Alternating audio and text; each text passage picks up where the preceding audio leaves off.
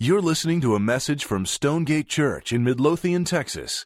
For more information about Stonegate and additional audio resources, visit stonegate-church.com. Good morning. As you're having a seat, go ahead and take your Bibles and open up to Matthew chapter 16. We're going to focus on one verse there, and then we're going to jump into Acts, and we're going to kind of just follow the flow of how the church began. And the goal of what I'm going to do is I'm going to talk a little bit of how Jesus grows the church.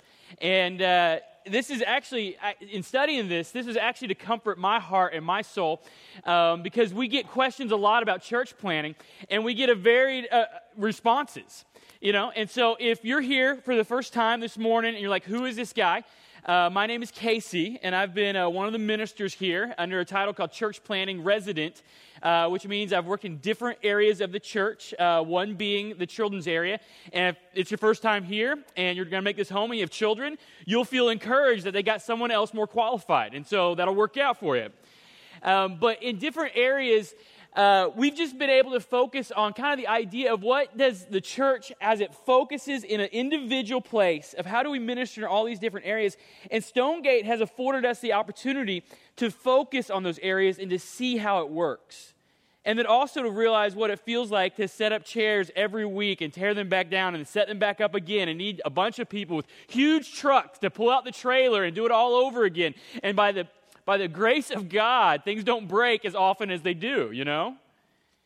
And so we've had to question over and over, what exactly are you doing? And so we tell them, we're going to plant a church in Lawrence, Kansas, and we get three main responses. The first response is utter confusion of why you would plant a church anywhere, much less Lawrence, Kansas.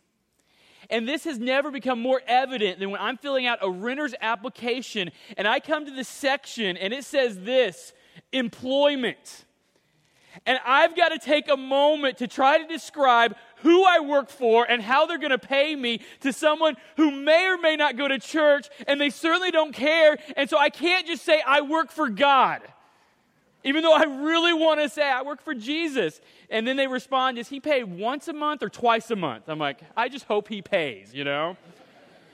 And so it's this moment of trying to explain it, this confusion. Aren't there lots of churches? And trying to explain that the plan to expand the kingdom of God has always been through people planting churches. I mean, every church you go by, at some point, someone left somewhere and planted that church. I mean, it might have been there for 250 years, but at some point, God moved in the heart of someone, and someone supported that someone, and they went somewhere that was under church or no church, and they started to proclaim the gospel, and that church started. And so it's always been the plan, but people are confused. The other response we get from people is kind of this patronizing, enduring look. You know, when you're like, hey, we're going to plant a church, and they look, well, isn't that just precious? And we're like, no, really, we're going to plant a church. And we actually, I like the patronizing. It's at least encouraging. You know, like, that's so cute. I love it. Isn't that wonderful? But I know what they're really saying when they say, isn't that wonderful? They're saying, can you get a real job at a real church? And I'm like, I guess not. I'm going to start one then. You know, I mean, and so we get that a lot. And then when we are around culture that values church planning. And so we're places like Stonegate, when we're around culture that values church planning, I feel like, and this is the honest truth, I feel like we get too much credit.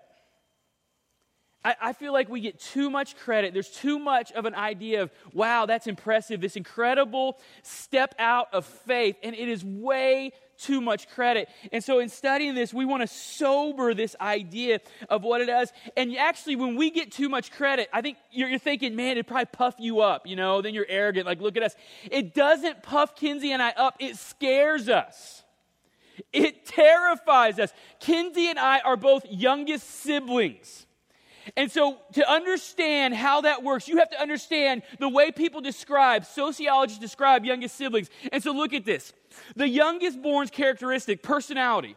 The youngest children love to be the limelight and are used to sitting in it.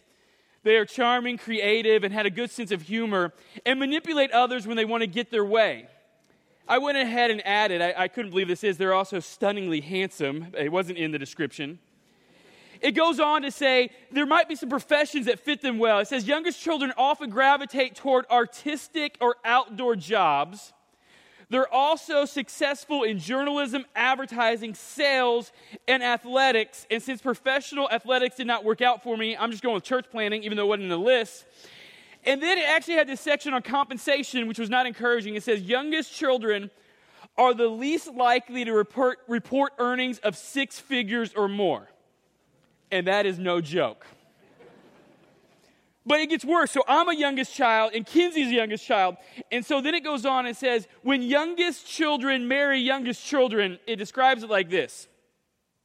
These two can have a lot of fun. A pair of carefree, risk-taking lovers nearly always do have fun.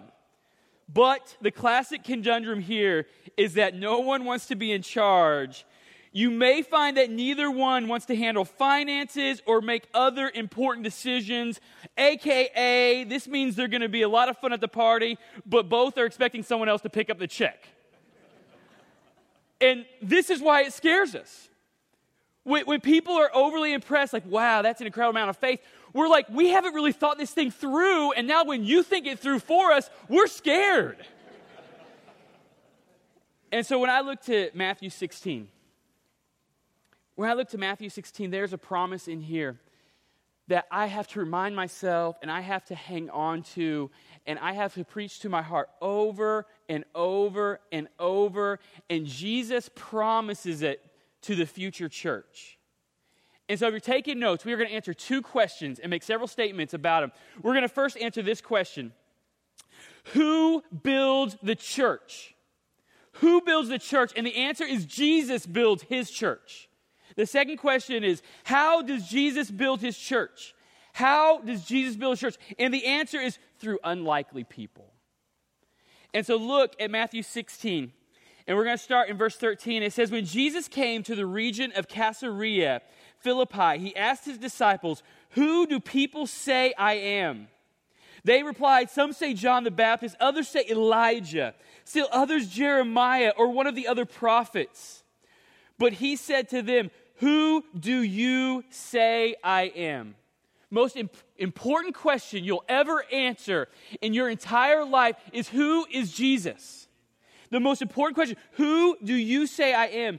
Simon Peter answered, you are the Christ, the Son of the living God. And Jesus replied, blessed are you, Simon, son of Jonah, for this was not revealed to you by flesh and blood, but by my Father who is in heaven. I tell you that you are Peter, and on this rock I will build my church, and the gates of hell will not overcome it. And so we are going to focus in on verse 18 to the promise. And so verse 18, look at it again.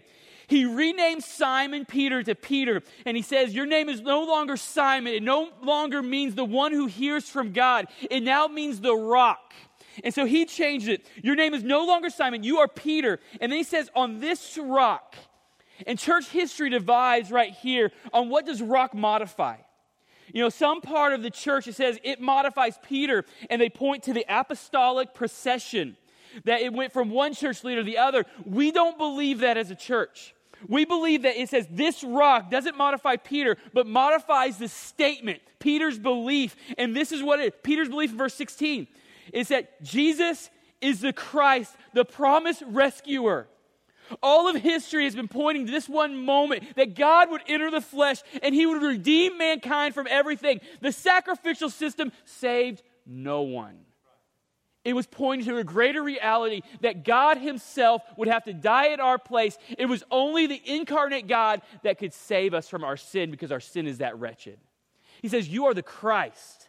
You are the promised one that all the law and all the prophets and all the Psalms were speaking about. That's you. You are the Christ. And then it goes on. It says, the Son of the living God. And so that belief that we have to answer, who is Jesus? He's not a moral teacher. He's not a good example. He's not all these things that might point to a better life. He is God who became man to save us from our wretched, unbelieving hearts. Jesus. And he says, on this statement, on this belief, on this rock, look at this promise, I will build my church, and the gates of hell will not overcome it. And so when we look at this to sober us and to encourage us, we see this promise, and it just simply says this: I will build my church. Jesus says, I will build my church. And so who is building the church? Jesus is building, not the church. He's building his church. Jesus is building his church. It's an imperative statement where he says, I am the subject, I am doing the building, and the gates of hell cannot overcome it. I will build my church. And so let's look at two scenes to say, who is this Jesus? I mean, who is he? The first scene, let's look right here. You have this probably 5'2" Galilean, a Nazarite, who is there, and he is standing before 12 men, and he is coming from humble circumstances. I mean, think about the humble circumstance that he came from. I mean, the first thing is he's about 30 years old. And so he's starting his ministry, and he is working through his ministry, but he was a carpenter becoming lay preacher. He was born of an engaged teenage girl in humble circumstances, so much that it was known that people accused him of being illegitimate. The Pharisees, when they were frustrated, they said, hey, at least we know who our dad is. You don't know who your dad is. And so he was born in humble circumstances in a place called Nazareth, which is from Nowhereville, that had a reputation of being crude rednecks. I mean, whatever the equivalent to, Palestinian first century rednecks are, was understood for being that when Thomas came, he said, who could possibly come good from Nazareth? When he found out about Jesus.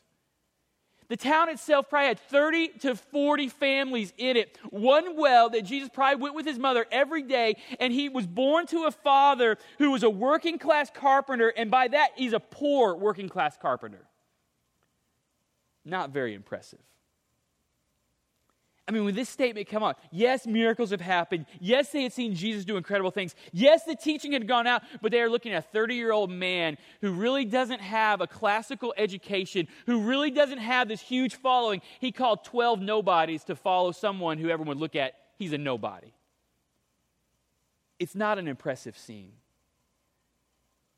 But let's look at the end of time of who this Jesus is. Keep your finger here and flip to Revelations 19. And so this is the second scene that we want to see of Jesus. In Revelations 19, starting in verse 11, listen to the description of the Son of God, this Galilean, this guy who stepped into history, who got 12 men to follow him, and what it means when he says, I will build my church, of what it turns into, and who is coming back for his church. Look at this. John is writing, and this is what he sees at the end times. He says, then I saw heaven open, and behold, a white horse, and the one sitting on it is called Faithful and True, and righteousness he judges and makes war. That's Jesus. He is known for being faithful and true, and in righteousness he will judge and make war. Look at verse 12. It gets scary. Listen to the description. His eyes are like a flame of fire, and on his head he wears many diadems, many crowns. He has his name written that no one knows but himself, and he is clothed in a robe dripped in blood. That's kind of commanding. I mean, I don't know. If someone walked in dripped in blood, you might at least notice them. All right, dripped in blood. And the name by which he is called is the Word of God. And the armies of heaven, he has an army, so you take him serious. The armies of heaven, arrayed in fine linens, white and pure, were following him on the white horse. Look at verse 15. From his mouth comes a sharp sword to which he strikes down the nations, and he will rule them with a rod of iron. He will tread the winepresses of fury with the wrath of God Almighty. On his robe and on his thigh, he has a name written, King of Kings and Lord of Lords. This is not like some crazy tattoo that you got of a Looney Tune because your mom called you Taz. This is King of Kings and Lord of Lords, on his thigh, tattooed in ink, staying there, hardcore. Verse 17, when I saw an angel standing in the sun, with a loud voice, he called to the birds that fly directly overhead. Listen to what the angel calls. This does not make it into children's stories very often. Come, gather for the great supper of God, to eat the flesh of kings and the flesh of captains and the flesh of mighty men and the flesh of horses and the riders and the flesh of all men, both free and slave, both small and great. Okay, we don't cover that much in children's. All right, keep going. And I saw the beast, Satan, and the kings of the earth with their armies gathered to make war against him who was sitting on the horse and against his army. And the beast was captured, and with the false prophet, and in the presence had done the signs by which he deceived those who had received the mark of the beast and those who worshiped images. Listen to what happens to him. These two were thrown alive in a lake of fire that burns with sulfur.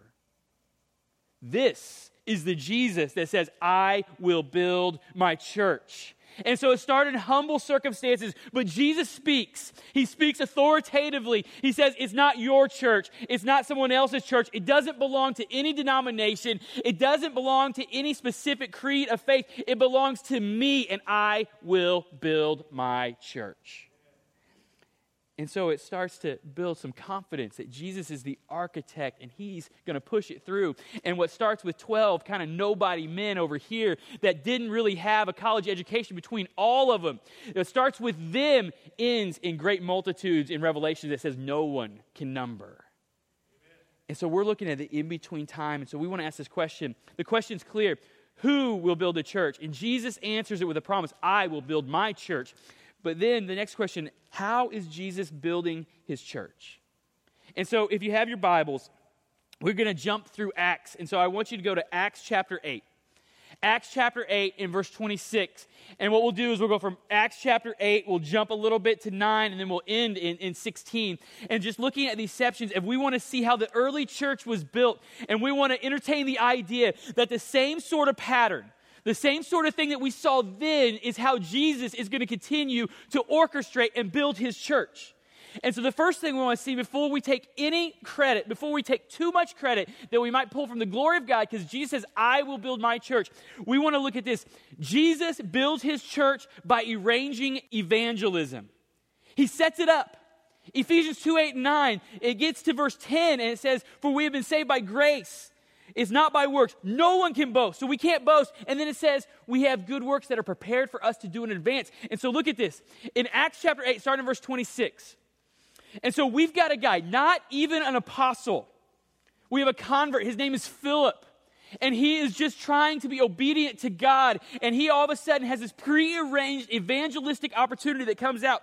And so starting in verse 26, it says, now an angel of the Lord said to Philip, go south to the road, the desert road, that goes down from Jerusalem to Gaza.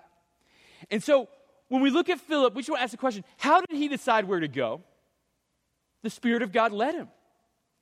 I mean, we don't see any detailed studies going on here. We don't see scholastic studies that are pinpointing demographics and educationally pushing us there. We don't see that. There's nothing wrong with that, but we don't see here. Ultimately, is God pushing? We don't see that he started a WooFoo survey to make sure that people were receptive. He doesn't do that.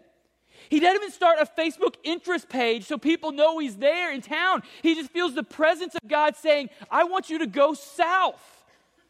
And so he goes south, and look at this in verse 27. So he started out, and on his way, he met an Ethiopian eunuch. Now right there, I don't know how he found out the guy. I can understand how he found out he was an Ethiopian. I don't know how he found out that he was an Ethiopian eunuch. I mean, I don't know if that comes out in introduction. Hey, man, I'm Philip. I'm an Ethiopian eunuch. Pleased to meet you. I don't know how that comes out, but he met this Ethiopian eunuch. And listen, description of him. An important official in charge of all the treasury of the Kandake, which means the queen of Ethiopians. This man had gone to Jerusalem to worship.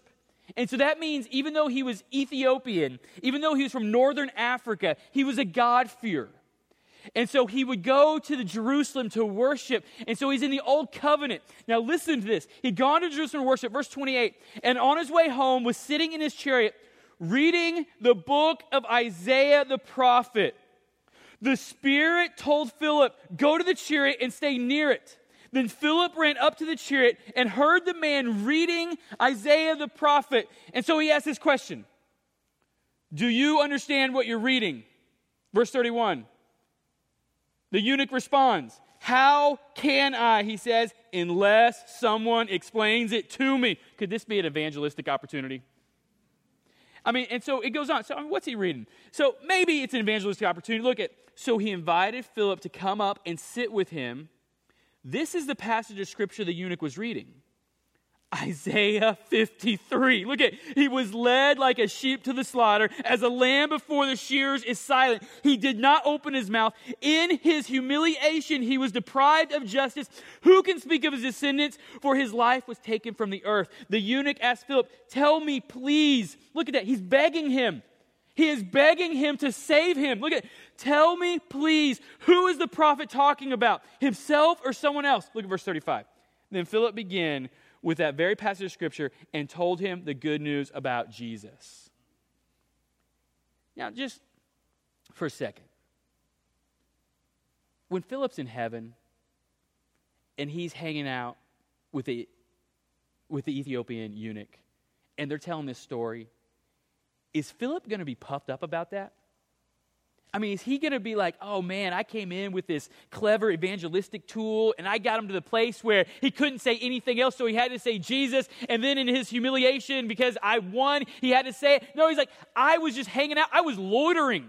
I was just hanging out loitering, and all of a sudden I felt like God said, go south. And so I just started driving south, and I kind of felt like God said, hey, you're going to meet a guy. And I met this guy, and he was the Ethiopian eunuch, and he was reading Isaiah 53 aloud. And I was like, hey, what are you reading? And he looks at me, and he says this, I don't know. Who's he talking about? And I was like, he's talking about Jesus. And if we go on, he says, hey, we should be baptized. So I baptized him.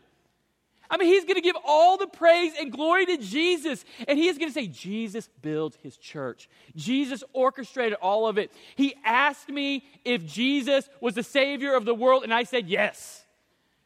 I mean, it was a slam dunk. And so when you look at this, you see Jesus is orchestrating his church by arranging evangelism. Guys, when you pray for us, when you pray for church planners and you pray for Christians and you pray for yourself, we need to pray that God works in the same way that he worked in, that he would orchestrate evangelism. That we would have soft hearts, that when the Spirit of the Lord says go south, or in our case, that we feel like he's saying go north, that we would say all praise belongs to Jesus. He is orchestrating something, and he is coming hard after my heart, and whatever it brings is the vehicle of grace that he has for me. And we need experiences like this, or there won't be a church. And so he orchestrates evangelism. The second thing we see out of this passage is Jesus builds his church by sending people to unchurched or underchurched areas. In looking at this passage, it just shows that he was from northern Africa. And one of the strongest, early churches was out of northern Africa. And although there's no biblical evidence that it started with the Ethiopian eunuch that Philip evangelized, and although there's no first century archaeological strong evidence that says that, all the church fathers claim that the northern African church started because of this experience right here. And just talk about the expansion of the kingdom of God. Let's just consider what came out of the North African church. What came out of the North African church? I just want to propose three guys. Some of them, you probably heard of all of them. You definitely maybe not heard of two of them, but you should have. You studied anything, you should have heard of them. You've definitely heard of one of them. And so the first one, who came out of the North African church that shaped Christianity as we know it? First, Origen of Alexandria. Origen of Alexandria. This guy was the first one to say, hey, of all the letters floating out there that are talking about Jesus, what are the ones that are authoritative that the church is using? And he put the first canon of the New Testament together. So years later, you have the Easter letter that goes out, which gave us the exact canon of the New Testament. And so when you read the New Testament, it was because someone evangelized an area in North Africa, and this guy named Origen came together, and he starts looking at the church, and he says, what are you using that's causing life change? And they said, man, we're using these letters, and they were written by apostles, or first accounts of the apostles. And so he said, well, let's make a list. It's a big deal. He came from North Africa. Who else? Tertullian. He's a big name. He is considered probably the father of Western theology. I mean, that's a cool title to go behind your name, right?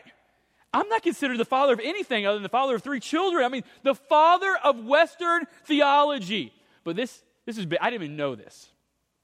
Listen, you should be excited.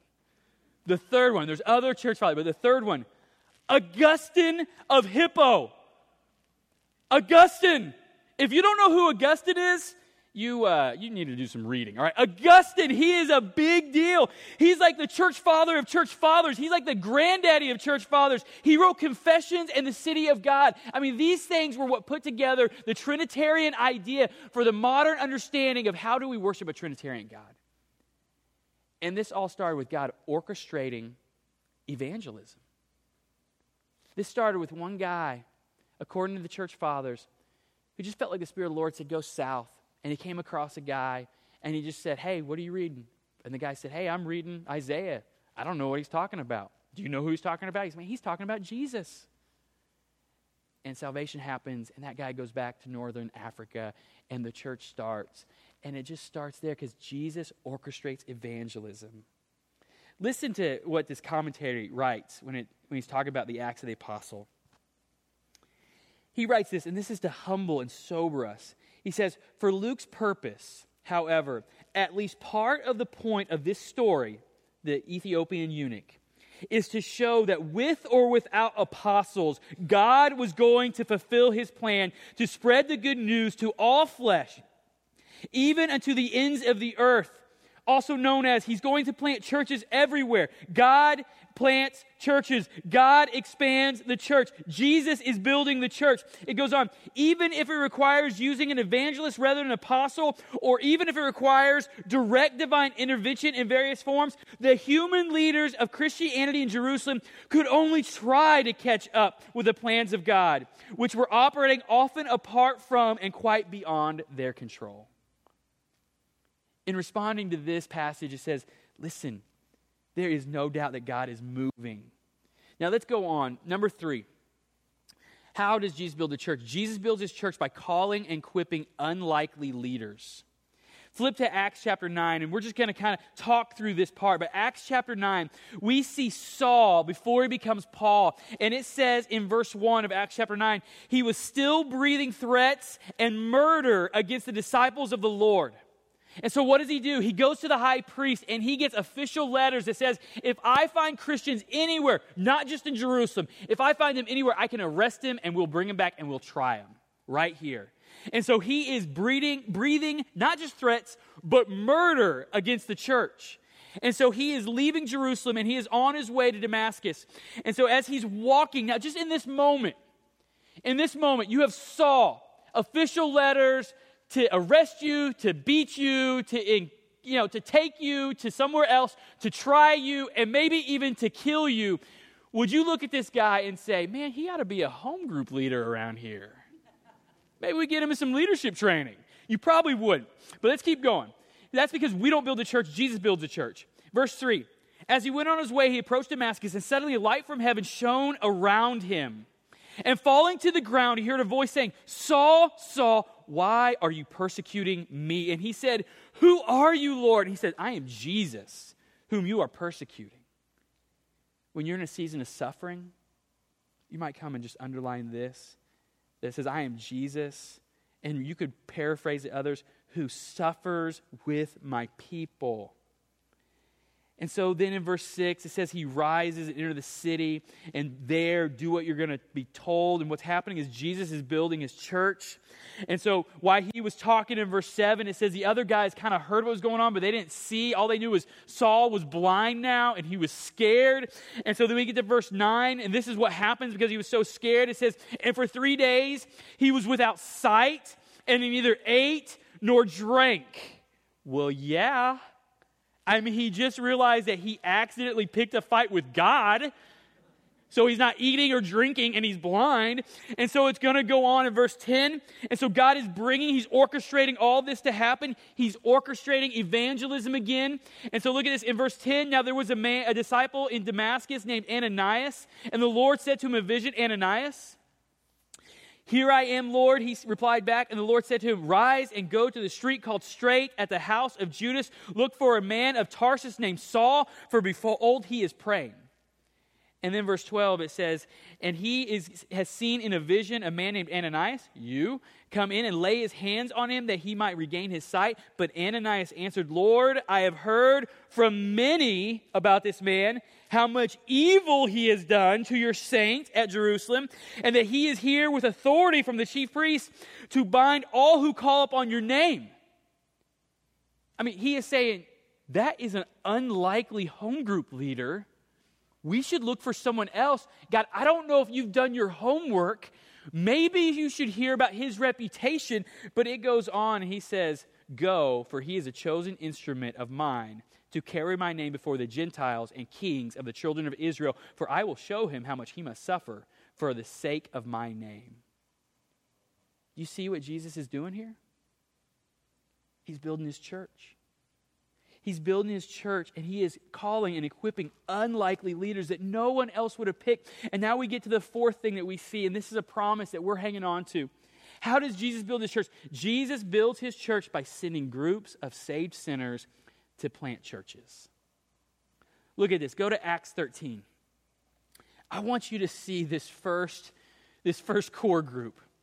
This first core group in Philippi.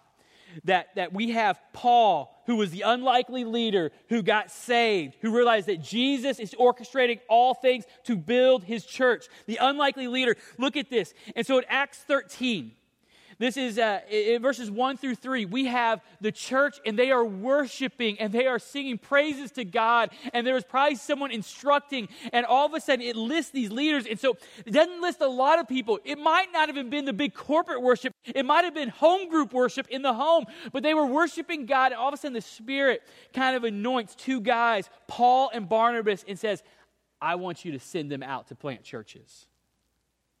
And so we see this. And so if you look at verse 3, it says, then after fasting and praying, they laid hands on them and sent them off. And so they were in one church, and God moved them to go to another place to start another church. Listen to how John Piper describes this moment. He describes, in responding to Acts 13, he says, this changed the course of history. It is almost impossible to overstate the historical importance of this moment in Antioch in the history of the world. Before this word from the Holy Spirit, there seems to have been no organized mission of the church beyond the eastern seacoast of the Mediterranean. Before this, Paul had made no missionary journeys westward to Asia Minor, Greece or Rome or Spain. Before this, Paul had not written any of his letters, which were all the result of his missionary travels beginning here. This moment resulted in the missions movement that would make Christianity the dominant religion of the Roman Empire within 2.5 centuries and would yield 1.3 billion adherents to the Christian religion today, with a Christian witness in virtually every country of the world. This moment, the Holy Spirit of God working to equip unlikely leaders, because he's going to build his church, setting two guys apart in one church and sending them out. Look at that, and we're like, we are so glad they fasted and prayed and sent someone out. And so we see this incredible, and so the first, it starts with Paul and Barnabas, and they go out. Look in Acts 16. In Acts 16, verses 1 through 3, we see this, and I'll read it. It says, Paul came also to Derbe and to Lystra. A disciple was there named Timothy, the son of a Jewish woman who was a believer, but his father was a Greek. He was well spoken of by the brothers in Lystra and Iconium. Paul wanted Timothy to accompany him, and he took him. Now, just a little historical context. So the next person to be added to this core group was Timothy. But Timothy is described as a young man, most likely a teenager. If you come to me and you say, hey, we want to send someone with you to plant a church, take our teenage son, I'm going to say, no thanks. And so the original core group, I mean, you got Paul and Barnabas. Those are heavy hitters now. But they said, hey, take our teenage son. And so he took him. I mean, he was somewhat impressive. He was an impressive guy, but he was an impressive teenager. And so, you know, he took him. I mean, there's just probably, I mean, you could imagine his voice was probably still cracking when he got excited. I mean, they'd probably be like traveling, and some revelation came, and you'd be like, hey, Paul. You know, I mean, it probably...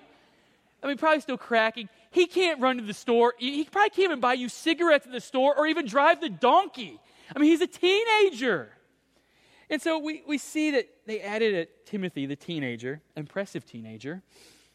But then look at this. In Acts 16, goes on, look at verse 14. And so he gets to Philippi, and he does what he always does. He kind of he walks into an area and he goes to kind of the chief city of that area that kind of controls the region. And so he walks into Philippi and he just starts preaching Jesus. And the first convert in Philippi is Lydia, a businesswoman who sold purple fabric. But listen, in verse 14 it says, Peter is preaching, and the Lord opened her heart to pay attention to what he was saying. And Peter's not going to take much credit for that. If the Holy Spirit of God, if Jesus doesn't open people's hearts to pay attention, if he doesn't quake in their spirit and make them alive, no one is saved. No churches are started. And so we see Paul and Barnabas, they now have Timothy the teenager, and now they have a successful businesswoman, and every church plant needs money, and so they are excited. And so they have a successful businesswoman, and then they get this. Look in verse 18.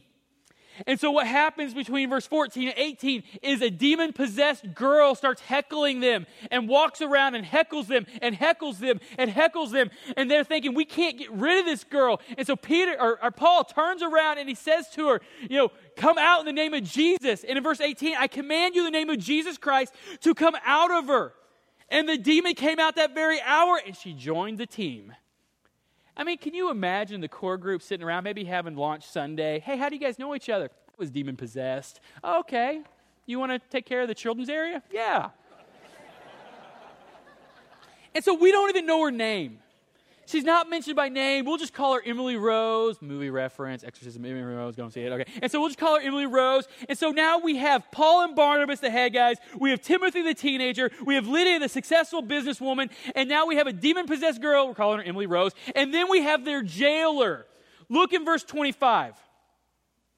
So because they cast a demon out of this girl, that got them a one-way ticket into jail. And so they are in jail, and they decide to have a little worship conference, and they start singing praises to God because they count them blessed because they are suffering for the kingdom's sake. And they are in jail singing, and God sends a huge earthquake, and it opens all the jail doors, and they keep singing. The jailer wakes up, and he runs to the jail. He doesn't see the inmates, and he's like, I'm a dead man. He pulls his sword out to kill himself, and Paul says, no, don't kill yourself, join our small group. And look at what happens. It says in verse 28, I paraphrase that, it says, but Paul cried in a loud voice, do not harm yourself, for we are here. They didn't run free. Verse 29, and the jailer called for the lights and rushed in, which is not like flip on the lights, you gotta like find matches, start the lights. And they rushed in. And the jailer, trembling with fear, fell down before Paul and Silas. And then he brought them out and he said this, Sirs, what must I do to be saved? And this is what he says. Believe in the Lord Jesus and you'll be saved, you and your whole household. And he joined the home group. Now listen, this is not just a jailer. This is their jailer. This is an incredible, God is pulling unlikely people, and he is starting a church. And just ask this question. I know you're excited about it, but in practicality, when you're thinking about this, and so you're looking at all the things that have to happen in a church plant, all of a sudden you say, okay, who's going to be in charge of the children's area? Let's go down the list. It's not going to be Paul or Barnabas. That's like the lead guy and the financial guy, and I know from experience they don't run the children's area. All right, so it's not going to be them. How about Emily Rose, the demon-possessed girl? Is that going to ensure confidence for new families? So, wait, how'd you get here? I was possessed. Okay, probably not. How about the jailer? Could you imagine when they're saying, hey, what are you going to do with the rowdy kids when they have behavior problems? He's like, well, I've got a few ideas. We could shackle them. We could put them in a metal box, too short to stand up, too narrow to lay down, put it out in the hot Middle Eastern sun. That'll correct the behavior problems. That might not ensure retention with your young families. And so maybe not the jailer. And so then you're like, well, how about Timothy? He's a talented kid. Listen, it's a rule of thumb. If you don't trust someone with a potato gun, you cannot put them in charge of the children's area. And so then you're like, Lydia. Of course, Lydia. She's a woman, maternal instincts. She's successful. I mean, think about it. She's going to organize. She knows how to make a profit. She's going to train. She's going to execute all those things until she comes to you and says, hey, I think this Sunday school thing is kind of a waste of time. I know what these kids could do. I've got this little sweatshop over here where they could get a job and employment. We'll talk about Jesus, why they work. I mean, there is no clear person to run the children's area. And God starts a powerful movement in Philippi. A powerful movement in Philippi. You know, most commentaries argue that the Philippian church was Paul's favorite church. And we look at what God sent. He sent a group of saved sinners to plant a church. I don't think they took a lot of credit. And so just kind of in closing, we say, how does Jesus build his church? He gathers together unlikely sinners whom he justifies and sanctifies, and he promises to glorify them, to build the multitudes for the wedding feast at the end of time. Jesus said in Matthew 16:18, I will build my church. Amen. Let's pray.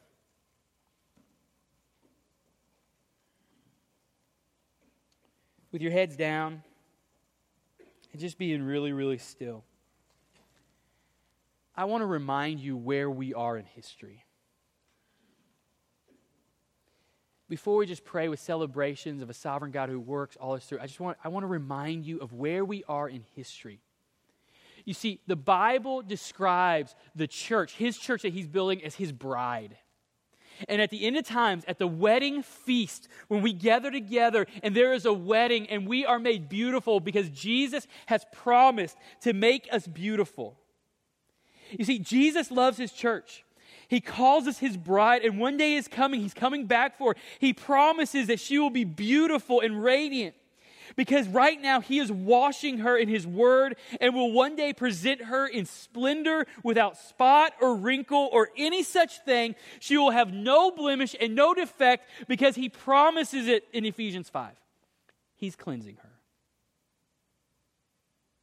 And then we see in Revelations that there will be a celebration of everything Jesus did at this wedding feast where there is a consummation and the betrothed or engaged bride is married.